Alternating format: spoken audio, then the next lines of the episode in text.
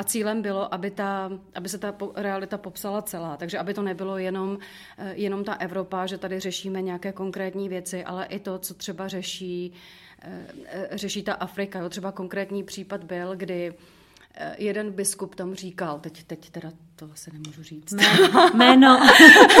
ne, tak zazněla tam, zazněla tam taková reakce.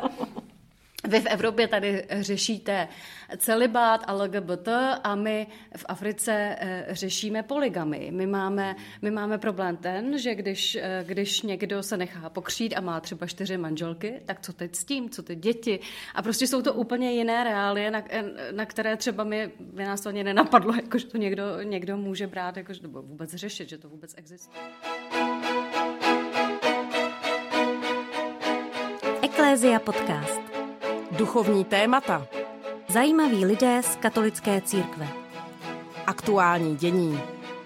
Ptejte se s námi. Dnes posloucháte Eklézia podcast s Jacobem Jankem a Karolínou Němcovou.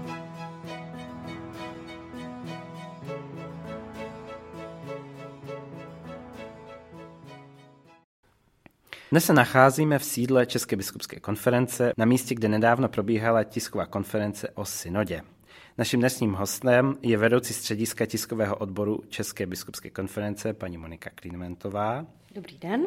Paní Klimentová vystudovala komunikaci na Papežské univerzitě svatého kříže v Římě a v církvi pracuje již 15 let. Kromě její zajímavé práce jsme ji ale pozvali z jiného důvodu. A tím důvodem je, že byla jedno ze dvou pozvaných lidí z České republiky, kteří se zúčastnili nedávné říjnové synody ve Vatikánu. Milá paní Kementová, děkujeme, že jste přijala pozvání do našeho podcastu. A děkuji já vám za pozvání. Než se pustíme do hlavního tématu, a to je synoda, tak bych se na chvilku ráda zastavila u vaší práce. Česká biskupská konference je společenství biskupů římskokatolické a řeckokatolické církve na území České republiky. Předsedou je monsignor Jan Graubner a místo předsedou pan biskup Jan Vokál, generální sekretář Pátr Stanislav Přibyl. Vy jste pak vedoucí střediska tiskového odboru. Tak, co je vaším hlavním úkolem? Eh, tak my říkáme tiskové středisko nebo tiskový odbor. Eh, hlavním úkolem je teda samozřejmě komunikace. Ten, ten tisk už tak trošku jako neprobíhá, protože jsme v době víc digitální, takže se snažíme informovat o dění v katolické církvi, samozřejmě z domova, ale také ze zahraničí. Spravujeme portál církev.cz, kde vydáváme pravidelně nějaké aktuální zprávy ale samozřejmě také fungujeme jako běžné PR oddělení nebo běžný tiskový odbor jakékoliv jiné instituce, takže jsme tady pro dotazy novinářů, pro dotazy veřejnosti. Kromě e, těch zpráv nebo toho zpravodajství také vydáváme tiskové zprávy, pořádáme tiskové konference, briefingy, e, Spravujeme teda také sociální sítě, máme Facebook, máme Twitter, máme Instagram.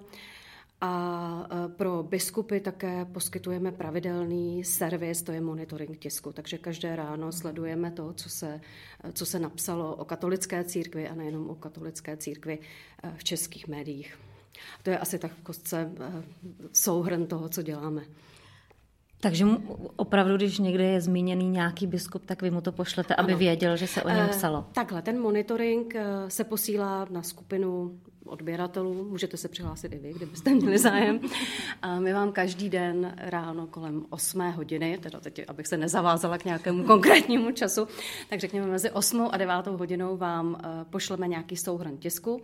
Ten dostávají samozřejmě biskupové, ale dostávají ho i kněží, dostávají ho lajci, dostává ho kdokoliv, kdo ten monitoring chce dostávat.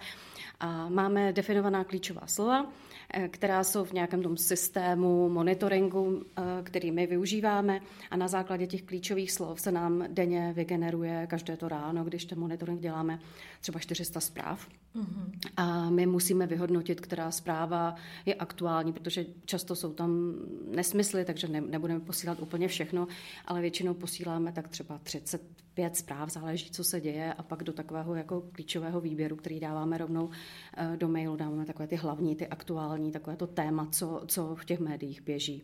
Takže ano, každý biskup, pokud se o něm někde něco napíše, tak by měl tady ty informace den na to dostat.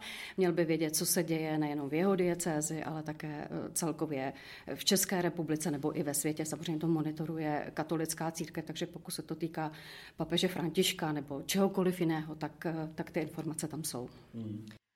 Pardon, ještě jenom poslední otázka. A je to monitoring eh, jako tisku, nebo je to i třeba Facebook, Facebooku, ne, Twitteru? Je to, je to jenom tisku. My jsme Dobrý. přemýšleli. To by mohlo být totiž hodně zpráv. tak myslím, že bychom asi nedělali už vůbec nic jiného, než monitorovali uh, něco. A teď nevím, jestli Facebook nebo nějaké jiné sociální sítě, kterých je už opravdu hodně. Ne, tohle je monitoring tisku a samozřejmě elektronických médií, protože mm-hmm. nevím, jak jako ten tisk je v dnešní době relevantní. Všichni víme, že ty tištěné média jdou trošku dolů. Uh, takže jsou to všechny ty hlavní portály a nejenom ty. Jste říká právě, že ty tištěné média už jdou trošku dolů. Které jsou pro vás nejdůležitější? Tak jestli se ptáte na ten monitoring tisku, tak jsou to samozřejmě ta taková ta renomovaná veřejnoprávní média, když těch už vlastně nám zůstalo docela málo. Myslím, že už jsou jenom tři. Je to, je to Česká televize, Český rozhlas a ČTK.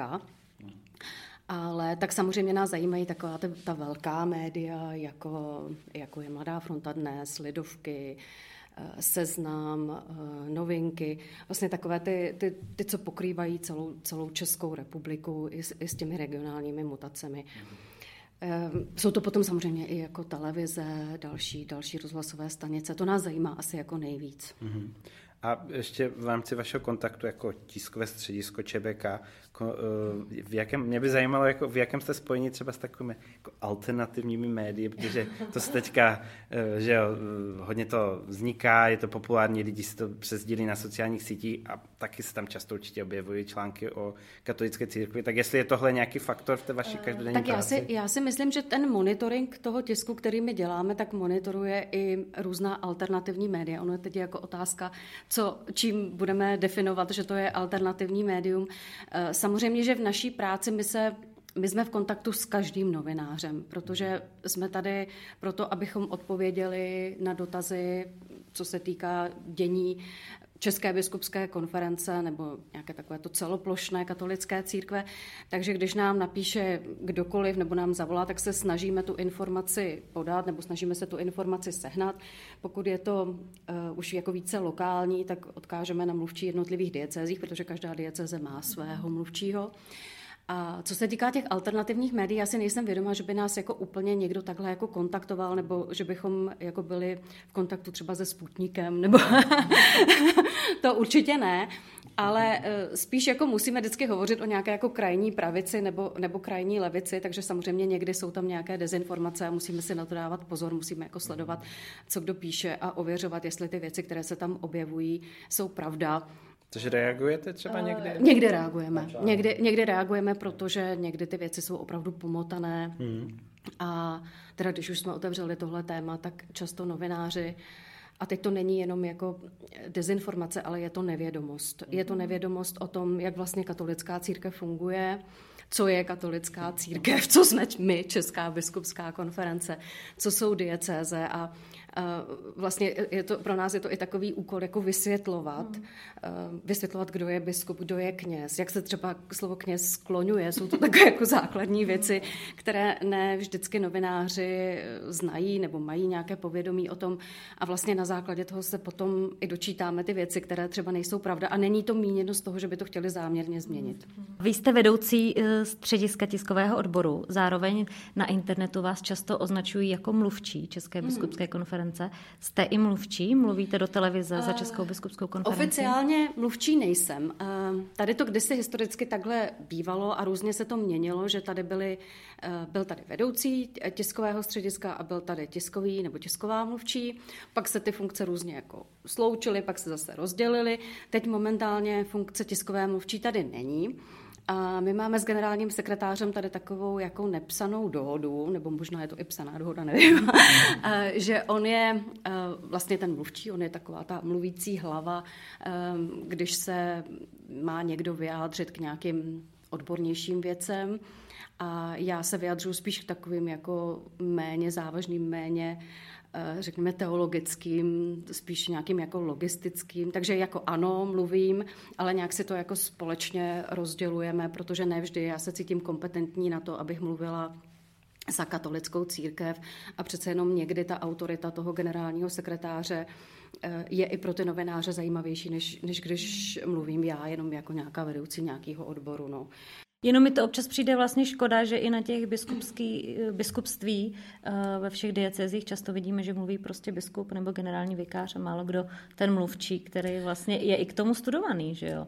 Že občas ten biskup sice třeba teologicky to ví lépe, ale uh, není studovaný k tomu, aby takhle mluvil do médií. To máte, to máte pravdu. Já teda nevím, jak dalece jsou mluvčí na biskupských studovaní médiích. Myslím, že jsou, že někteří mají nějak jako třeba i vystudovanou žurnalistiku.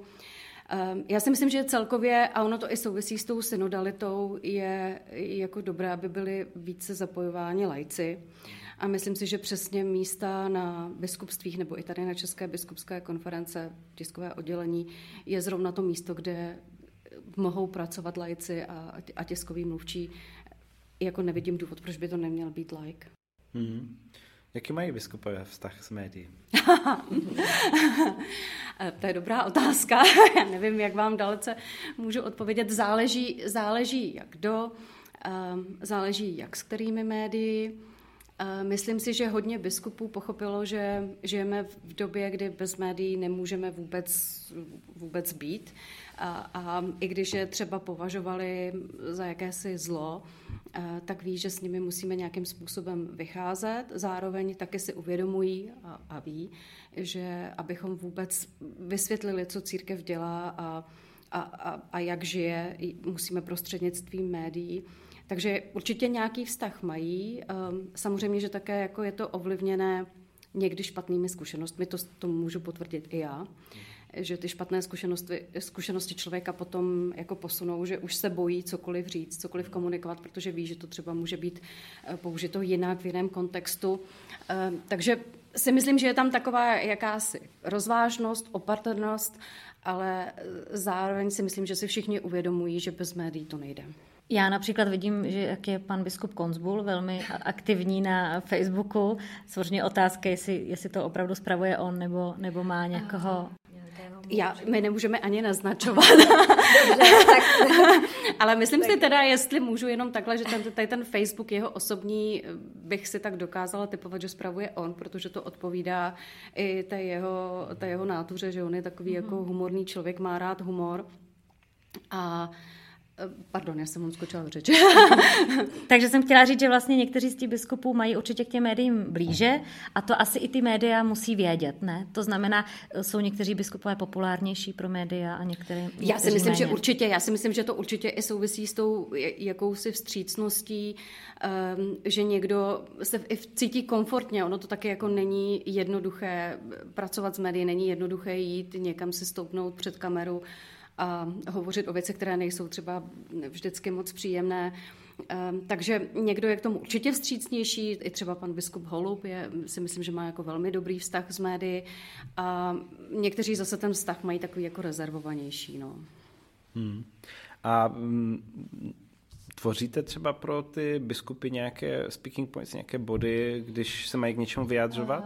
Záleží. Tak jak už jsme tady zmínili, každý biskup má nějakého svého mluvčího. Takže pokud se to týká ehm, těch záležitostí diecézí, třeba nějaký novinář chce vědět, jak, jak ta diecéze hospodařila, co dělala, a týká se to opravdu jako dění místního, tak mu to připravuje tiskový mluvčí té dané diecéze. A pokud jsou to už věci, které jsou eh, nad rámec té diecéze, je to něco, co se týká celé církve a je to třeba biskup, který má v gesci, já nevím, nauku víry, a jsou to otázky tady z téhle oblasti, tak ano, připravujeme. A někdy se teda i stává, že ti biskupové mi třeba volají a ptají se, jako, co bych na to řekla, jestli ta odpověď je takhle v pořádku. Hmm. Takže i připravujeme nebo to společně konzultujeme. Taky záleží, záleží, jak se biskup cítí dobře, že možná někdy slyší raději jako těch hlasů více, že se potom jako rozhodne, jak tady k tomu chce přistupovat nebo jak bude komunikovat. Vy s biskupy úzce spolupracujete. Eh, jak se vůbec cítíte vy jako žena mezi nějakými 16, 17 muži? Občas, vydávám, občas vydáváme fotky vlastně z biskupských konferencí, kde, kde přesně, jak říkám, nějakých 20 mužů a jedna žena. Tak Eh, no, um, tak tady na biskupské konferenci, tady přímo v centrále, kde se teď nacházíme, těch biskupů moc není. Tady, když přicházíte, tak je vidíte na chodbě, kde jsou jejich fotografie zarámované. Uh, takže tak si každý den si řekneme, ano, to jsou tady naši šéfové. Ale já se s nima opravdu vydávám většinou na těch plenárních zasedáních, takže, takže řekněme, že čtyřikrát do roka, pokud nejsou ještě nějaké jako další výjimečné věci, nebo oni sem občas samozřejmě jezdí, a já musím říct, že to, ta spolupráce je jako velmi milá, velmi, velmi příjemná, i možná proto, že jsem žena. Tak já se cítím vždycky, už se mě na to někdo ptal, já říkám, že se cítím vždycky jako hrozně opečovávaná a upřednostňovaná a, a vlastně se všichni o mě tak jako starají, abych třeba netrpěla žízní, hladem a, a, a cítím se vlastně jako velmi dobře. Mě ještě třeba k tomuto zajímalo, jestli spolupracujete i s nunciaturou v oblasti těch médií, jestli třeba, já nevím třeba konkrétně, jestli nunciatura má vlastního mluvčího, nebo pan Nuncius. Nemá, nemá, nemá, nemá. Um, taky záleží od nuncia. Uh, teď, si, teď nevím, jaký úplně konkrétně vztah má současný pan Nuncius médii, ale dřív se stávalo, že třeba pan Nuncius Balvo mi třeba přeposílal různé dotazy od novinářů a třeba mi říkal, tady ti se mě ptali na to, na to a chtěl třeba vědět o nějakém médiu, jako co, co, co je to za médium, jakým způsobem referují o církvi. Takže tam jsme taky nějak jako fungovali jako, jako takový poradní orgán nunciatury.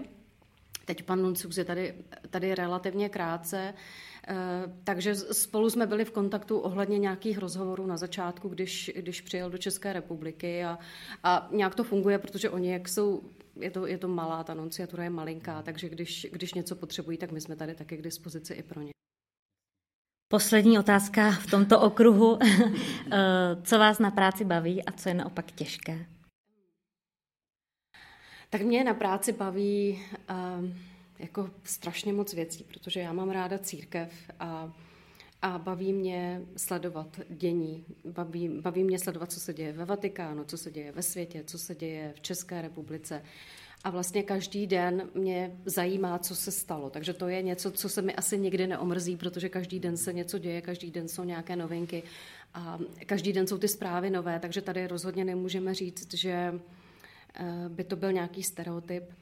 Ale co je na té práci těžké, je asi komunikovat s lidmi, kteří mají a priori určité předsudky vůči, vůči církvi.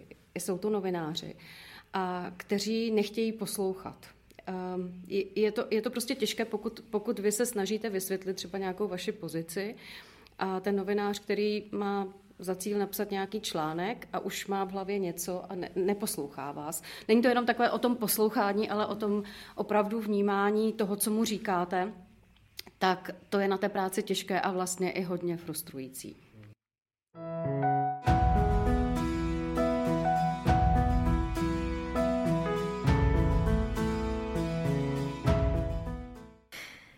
Posloucháte Eklézia podcast, dnes s vedoucí střediska tiskového odboru České biskupské konference, paní Monikou Klimentovou. Pojďme se tedy bavit o našem hlavním tématu, kterým je synoda. Na úvod by ale asi bylo dobré říct pár slov, pár informací o této synodě. Před dvěma lety v říjnu roku 2021 papež František zahájil celosvětový projekt, v kterém se ptal katolíků na to, k jakým krokům nás Duch Svatý vybízí, abychom rostli v našem společném putování? Tento tříletý synodální proces je rozdělený do tří fází. Na diecézní, kontinentální a univerzální. V této synodě jde převážně o to, aby se do celého procesu více angažoval lid boží. Farnosti po celém světě pak měly diskuzní skupinky, kde věřící diskutovali důležité otázky o budoucnosti katolické církve a pro, poté předávali zpětnou vazbu biskupům nebo rovnou přímo do Vatikánu. Tento rozsáhlý proces katolické církve již prošel diecézní, národní i kontinentální fází. Vyvrcholit má dvěma celosvětovými schromážděními ve Vatikánu. První se právě konalo 4. až 28. října tohoto roku a druhé bude v říjnu v roce 2024. Delegátem České republiky pro tuto synodu o synodalitě je monsignor Zdenek Wasserbauer, pomocný biskup pražský, a ten se tak účastnil všech diskuzí. Eh, vy jste ale byla nominována do Mezinárodního komunikačního týmu. Tak, když jste nominaci obdržela, nebo kdo vás nominoval?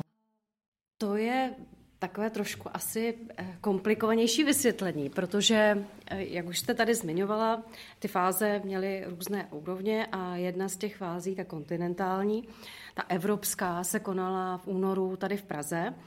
A já jsem měla na starosti, na starosti komunikační tým eh, tady té kontinentální fáze. A vlastně pro Českou republiku to byla velká čest, že eh, tady ten kontinent Evropa, že jsme mohli hostit eh, tu kontinentální fázi.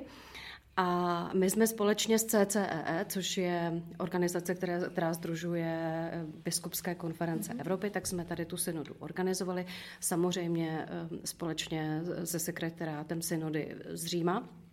A Eh, my jsme fungovali jako takový komunikační tým už tady na té kontinentální fázi. Tam to samozřejmě bylo jako v trošku jiném režimu, že se to týkalo jenom toho jednoho kontinentu, mm-hmm. takže to bylo poměrně jednodušší. A vlastně s tím potom souvisela i ta následná účast nebo ta, ta nominace do toho, do toho velkého, do toho mezinárodního týmu té celosvětové synody, eh, protože můj šéf, generální sekretář, byl někdy v květnu v Římě kdy se účastnil nějakého jednání na sekretariátu synody. Vlastně se bavili o komunikacích a bylo jako navrženo, že bych se já mohla účastnit tady, tady té synody a celého toho měsíce v Římě a být součástí toho mezinárodního týmu. Což já jsem se teda z začátku zalekla, protože jsem si říkala, tak jako měsíc je opravdu jako docela dlouhá doba. Pak jsem si zase říkala, že to může být zajímavá zkušenost, že přece jenom tohle se člověku eh, nenaskytne eh, každý den, že ho někdo takhle jako pozve. Takže, takže jsem tu, tu nominaci přijala a, a v tom říjnu jsem v tom Vatikánu byla. Takže nebyla jste postavena před hotovou věc? Mohla jste... Ne, ne, ne, jako mohla jsem říct ne, ale nevím, jestli v tomhle případě se nějaké neočekává, protože všichni, co jsme v tom týmu byli, jsme se shodli, že to je vlastně celoživotní zkušenost a že jsme všichni moc rádi, že jsme se něčeho takového eh, mohli účastnit. Mm-hmm. Pardon, možná se to zmínila, ale eh, kdy jste se to dozvěděla, že byste tam jela? Někdy v květnu. květnu. Bylo to někdy mhm. koncem května asi, takže jsem to pár měsíců předtím věděla. Dobře, tak jaká byla vaše role na té synodě? Uh, tak ono to bylo uh, ze začátku, ono se to postupně měnilo, protože uh, původně jsem si myslela, že moje role bude něco podobného, jako byla tady v Praze, to znamená být v kontaktu s novináři, protože ten, um, ta synoda tady v Praze byla v hotelu Pyramida, kde my jsme měli přímo tiskové centrum pro akreditované novináře a těm novinářům, kteří se akreditovali, akreditovali z celé Evropy, jsme nějakým způsobem pomáhali komunikovat to, co se dělo tady v Praze.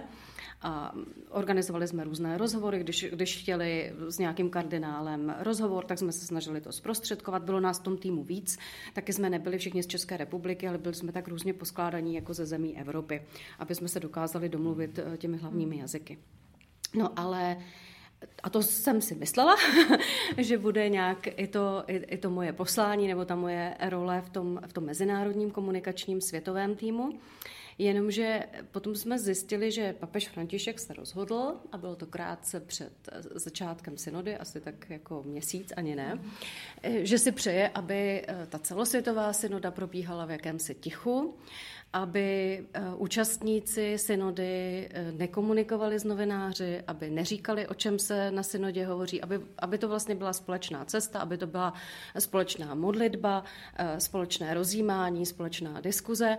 A vlastně se předcházelo jakýmsi spekulacím, jak z jedné, tak i z druhé strany, aby někdo nemohl říct, tenhle říkal to, tenhle říkal tohleto, aby to bylo jakési mlčení, které až potom se může nějakým způsobem zprostředkovat eh, božímu lidu nebo, nebo veřejnosti.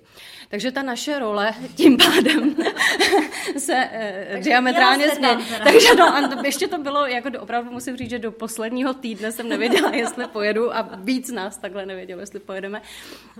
Ale nakonec, nakonec jsem jela, protože ty, eh, úkolů tam bylo podstatně hodně, i když, i když tady ten hlavní odpadl. Eh, takže jsem jela a eh, za Evropu jsme tam byli v tom týmu asi tři, co jsme takhle přijeli jako vybraní delegáti z těch zemí Evropy. A ten tým byl poskládaný eh, z pracovníků sekretariátu synody. A také z pracovníků dikasteria pro komunikaci vatikánského a šéfem toho týmu byl prefekt dikasteria pro komunikaci Paolo Ruffini. Mm-hmm. Takže s ním jsme nějak jako spolupracovali, ti pracovníci z toho dikasteria se tam tak jako různě měnili, protože eh, ne všichni se mohli jako denně věnovat tomu, že, že seděli na synodě. A e, ta role byla potom v tom, že e, my jsme třeba překládali texty. E, překládali jsme úvodní texty, protože vždycky, když začala nová část, tak byly nějaké promluvy, nějaká teologická reflexe, pastorační reflexe, nějaké svědectví. Takže to jsme překládali, dělali jsme různé newslettery, newslettery komunikovali jsme na sociálních sítích a snažili jsme se teda aspoň něco komunikovat. ale aby to nebylo teda o obsahu, když mm-hmm. se nemohl komunikovat obsah, ale ale spíš o takových pocitech, jak, jak se účastníci na synodě cítí, co si z toho odnáší, co to pro ně je být součástí takového procesu. Um, a vlastně něco takového, co teď děláme společně. A měla jste nějakou třeba negativní zpětnou vazbu, že se novináři ptali, že proč ne, nemůžou vědět víc? Eh, ze začátku si myslím, že to bylo hodně um, právě o těch dotazích, protože my jsme měli každý, každý, rozhodl se nakonec, že každý den bude novinářský briefing.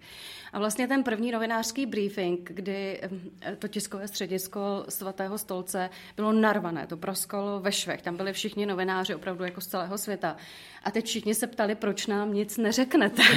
Jste tady udělali takovouhle událost a teď my nevíme vůbec nic. Takže z začátku ty ohlasy byly eh, jako poměrně negativní nebo takové jako rozpačité. A vlastně postupně se na ten briefing vždycky zvali hosté, byly, bylo to vybrané, bych řekla, úměrně těm kontinentům. I náš pan biskup byl pozvaný na ten briefing jednou. A snažili se ti hosté tam jako předat takové ty hlavní myšlenky toho, co se ten den um, třeba o jakém tématu se hovořilo, že se třeba hovořilo o tématu ženy nebo, nebo o tém, tématu řeholníků, nebo prostě jaké téma ten den tam, tam rezonovalo, eh, s tím, že každý předával nějakou svoji vlastní osobní zkušenost. A, a ještě to bylo navázané, třeba papež v průběhu té synody vydal určité dokumenty, takže třeba na, na, na začátku to byla ta, ta nová encyklika a tak dále. Mm-hmm. Jak vypadal váš den? Chodila jste na všechny ty setkání? Uh, víceméně ano, já jsem tam teda v průběhu, v průběhu onemocněla, takže to jsem dva dny teda ležela. Ale jinak jsem, jinak ten den fungoval tak, že o tři čtvrtě na devět ta synoda začala. Začalo to společnou modlitbou a pak to fungovalo tak, že v aule Pavla VI., kde většinou jsou generální audience, pokud je špatné počasí, kde papež přijímá ve středu poutníky, tak se taková ta část, která je ještě rovná, protože potom se to začne takhle jako stoupat, tak ta se vyhradila a tam se připravili koulaté stoly. Určitě jste viděli nějaké fotky z té auly, kde to vypadalo, když jsem to viděla poprvé, tak jsem říkala, aha, to vypadá, kdyby tady byla nějaká gala večeře. Bylo krásné zlaté židle.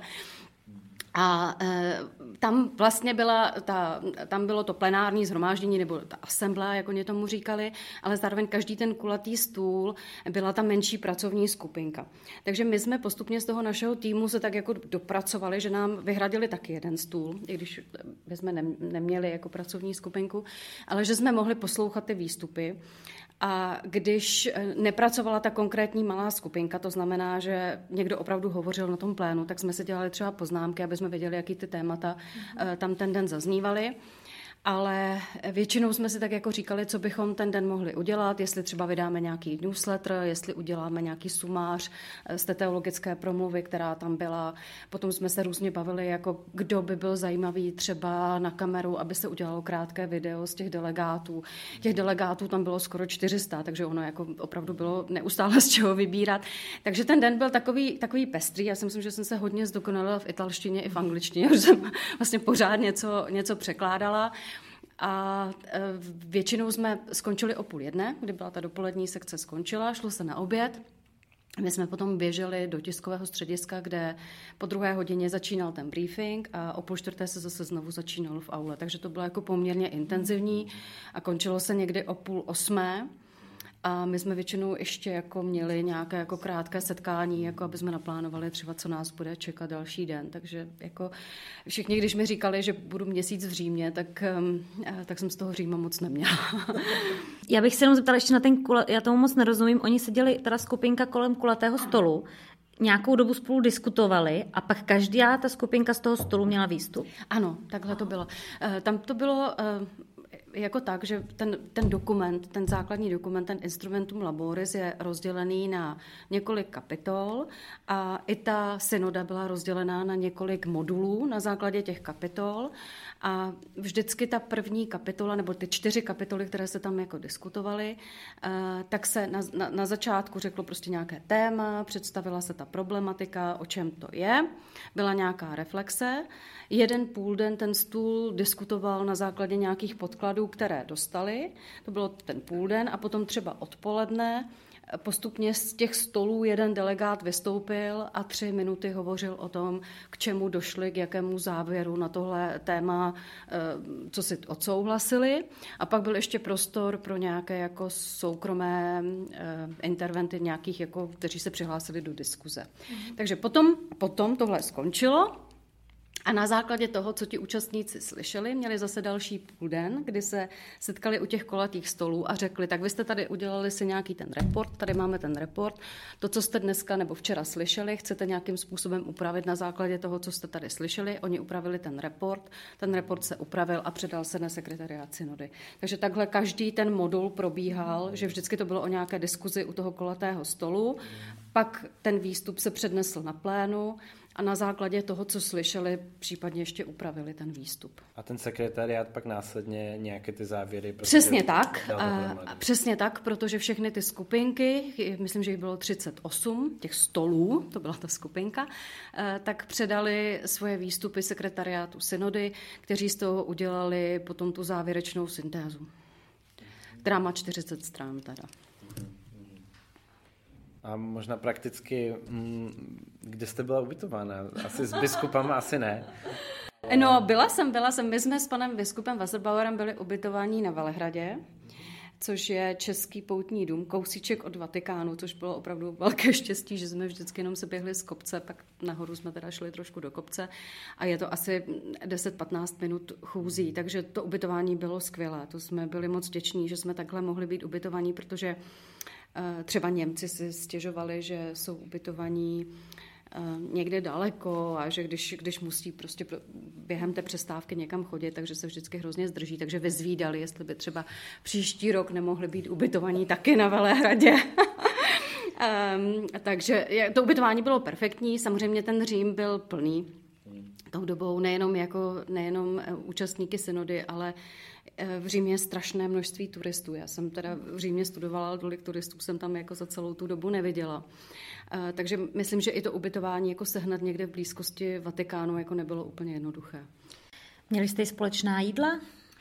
Společná jídla. My jsme teda jedli, pokud teda já jsem snídala většinou někde v Trysku, tam v baru na Via delle Fornace, což je ulice, která vede, vede od Velehradu dolů protože italská káva je, je výborná, že jo? Tak, takže ne, společná jídla jsme neměli. Já jsem chodila do vatikánské menzy, což byl teda taky zážitek, jako s kolegy z komunikačního týmu. Pan biskup chodil, chodil na, na oběd na Velehrad, kde, kde obědval se sestřičkama.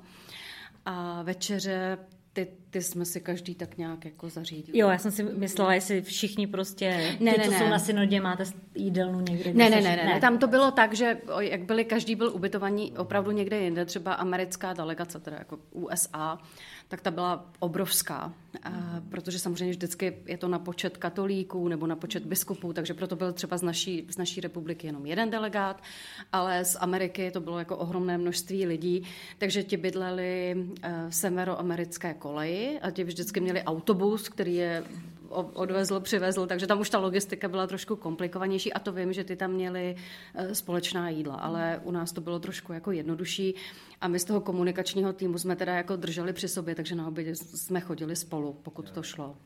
Tam e, šlo ještě zaznamenat v médiích, jak probíhala ta synoda, že se dost protestovalo, byly nějaké Eh, no, to vidíte, to jste si našla taky k tomu. No, byly nějaké pochody eh, po Římě nějakých lidí, kteří se zasazovali. Eh, je teda pravda, že já jsem zaznamenala, ale pouze v médiích na začátku, ale já jsem za celou tu dobu tam nikoho neviděla, že by protestoval. Jo. Tady třeba, když byla ta synoda v Praze, tak my jsme tady měli německou skupinu Kirche, kteří tady měli nějaké transparenty, ale ve Vatikánu opravdu jako nikdo nebyl. A to jsem tam denně chodila přes tu švýcarskou stráž, tam jsem fakt nikoho neviděla s žádným transparentem. Už jste zmínila, že se nemohly dostávat žádné informace ven. Pořád teda to platí, že ani teď se o tom nesmí mluvit. Ah. Opravdu, opravdu se to dodrželo? Opravdu žádná um, země neví no. něco?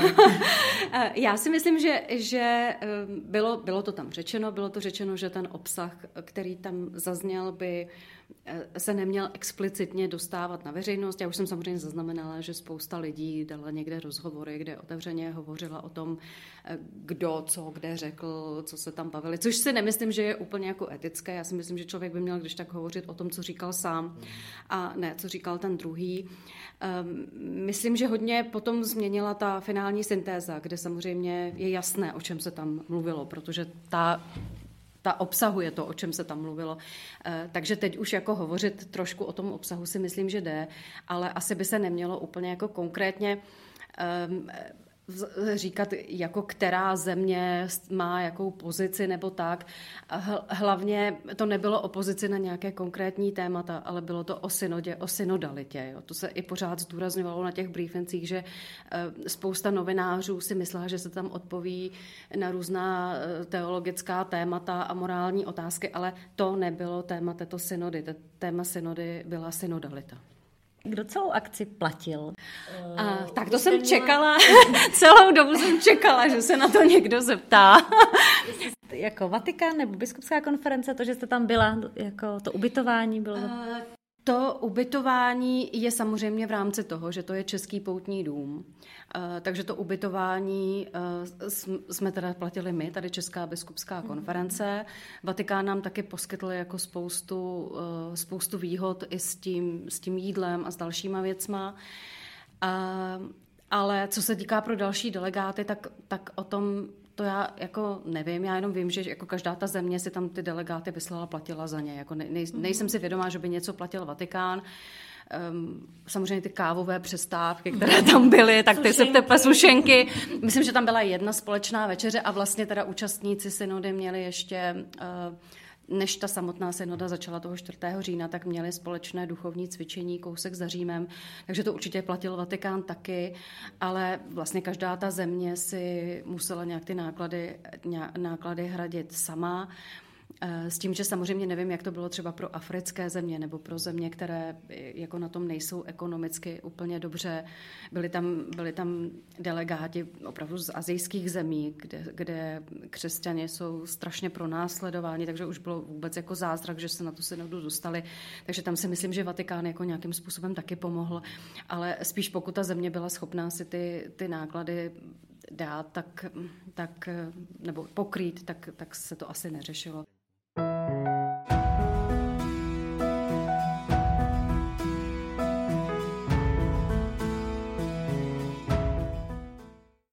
Hostem Eklézia podcast je Monika Klimentová, která se zúčastnila nedávné říjnové synody o synodalitě ve Vatikánu. Tak teď bychom se rádi zeptali na vaše osobní dojmy, když jsme to trošku už nakousli. Uh, víme, že jste nebyla delegát, že jste tam nevystupovala v rámci těch pracovních skupin, ale mohl byste nám prozradit, zda nás po synodě čeká v církvi nějaká velká změna? Tak eh, teď, teď jsme v půlce. Eh, ten proces má před sebou ještě celý rok. Eh, takže musíme počkat. Teď rozhodně žádná změna nás nečeká. Teď je v procesu překlad dokumentu do češtiny, který doufáme bude tento týden hotový. Takže každý si může přečíst potom 40 stránek toho, o čem se na synodě diskutovalo. A já si myslím, že je zapotřebí znovu říct, že tady nebylo, to téma nebylo o nějakých ohromných změnách, které nastanou v církvi eh, díky synodě, ale bylo to o synodalitě. To znamená o tom, jak kráčet společně, jak do života církve zapojit všechny. To znamená, že se to netýká jenom kněží, biskupů, ale týká se to hlavně lajků, protože všichni, kteří jsme přijali křest, tak jsme součástí církve a měli bychom se na životě církve eh, podílet. A bylo to o tom, jak dát hlas třeba těm, kteří se cítí, že nejsou úplně přijatí, že jsou někde na okraji.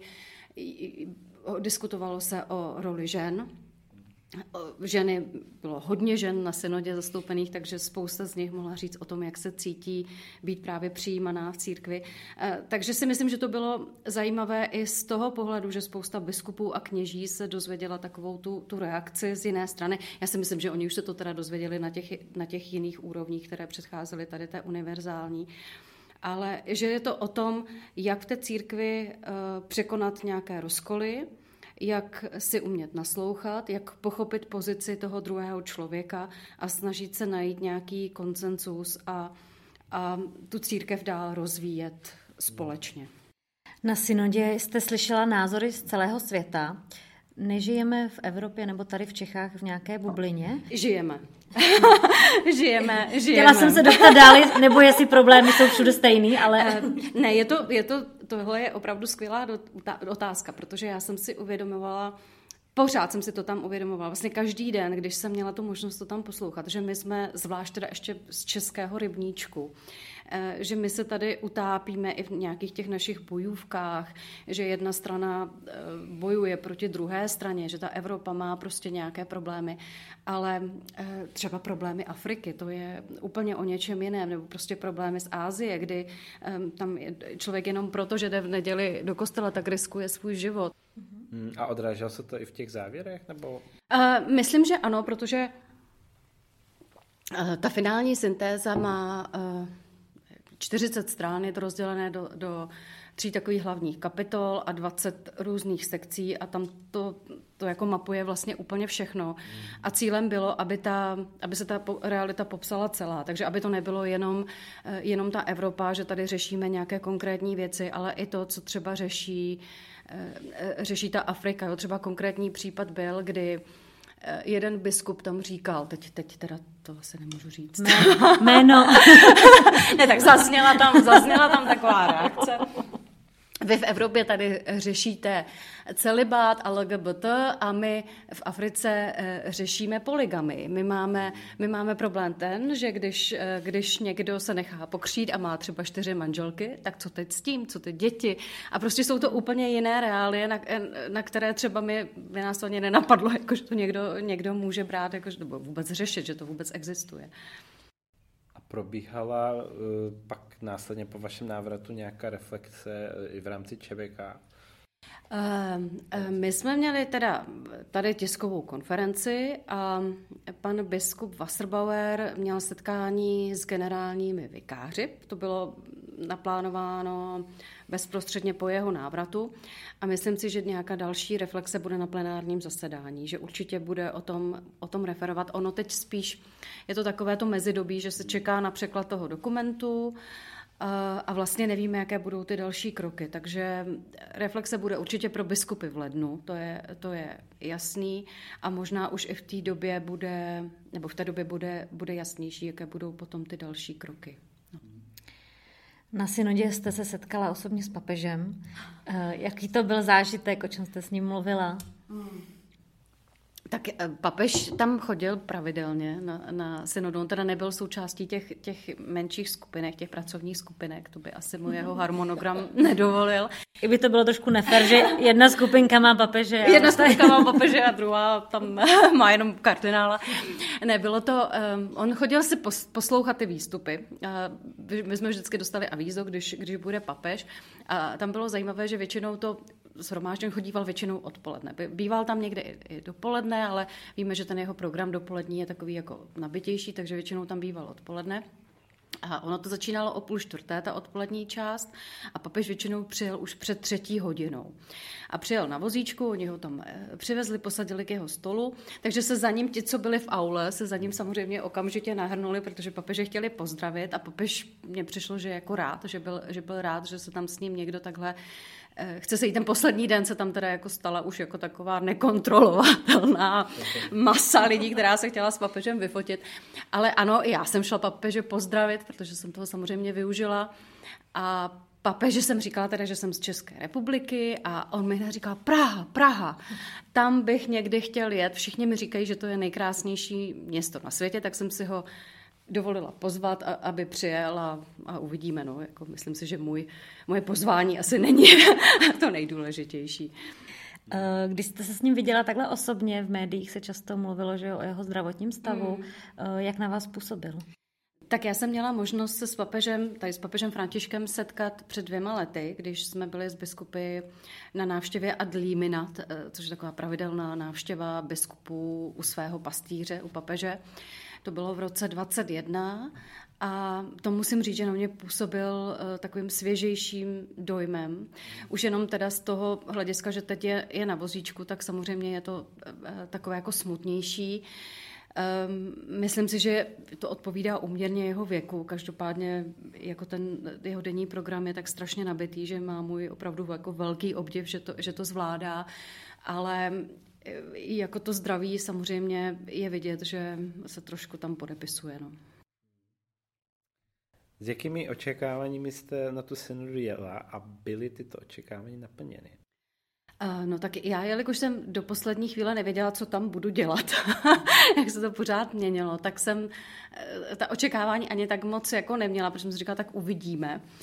A myslím, že to přečilo moje očekávání, protože já jsem se toho samozřejmě trošku bála. Já jsem si říkala, tak jako jedu tady, tady z České republiky. Čeština určitě není hlavním jazykem, eh, hlavních jazyků bylo, bylo pět, tak uvidíme, jak to, jak to budeme, budeme zvládat ale, nebo jak já to budu zvládat, ale nakonec si myslím, že ta skupina, která se sešla v tom komunikačním týmu, že, že to byl jako perfektní mix, že jsme si jako hrozně dobře sedli a vlastně jsme navázali eh, přátelství, která si myslím, že, že budou trvat a všichni jsme se ujišťovali, že doufáme, že se uvidíme i příští rok.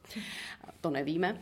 Eh, takže to přečilo moje očekávání. Pro mě bylo neuvěřitelné se setkávat i v rámci těch, těch přestávek na kávu se všemi těmi delegáty, protože Eh, opravdu jako potkávat tam kardinály, eh, významné arcibiskupy nebo významné osobnosti, eh, tak to nepotkáváte asi jako úplně každý den. Takže pořád mi to asi jako teprve dochází, že jsem byla jako součástí něčeho, co se každému úplně, úplně nepoštěstí. Takže na to, že jsem vlastně žádná očekávání moc neměla, tak, tak to dopadlo dobře. Máme tu jeden dotaz od našeho posluchače. Proč synoda na jasné otázky neodpověděla v závěrečném dokumentu jasně podle učení katolické církve? Není snad to účelem každé synody?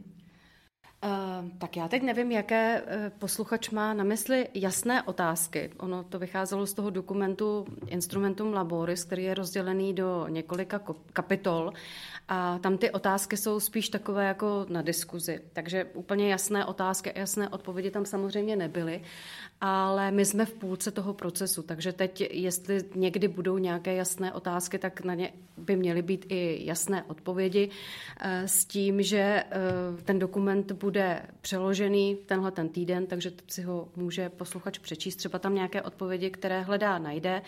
Ale eh, znovu opakuju, tématem této synody nebyly odpovědi na žádné teologické otázky, ale byla to synodalita. Takže asi takhle. Je nějaké téma, takové naše dvě tradiční otázky, je nějaké téma nebo důležitá informace, kterou jsme dosud nezmínili a chtěla, měla by zaznít? Um, já si myslím, že jsme toho zmínili už opravdu hodně. a teď mě nic momentálně nenapadá.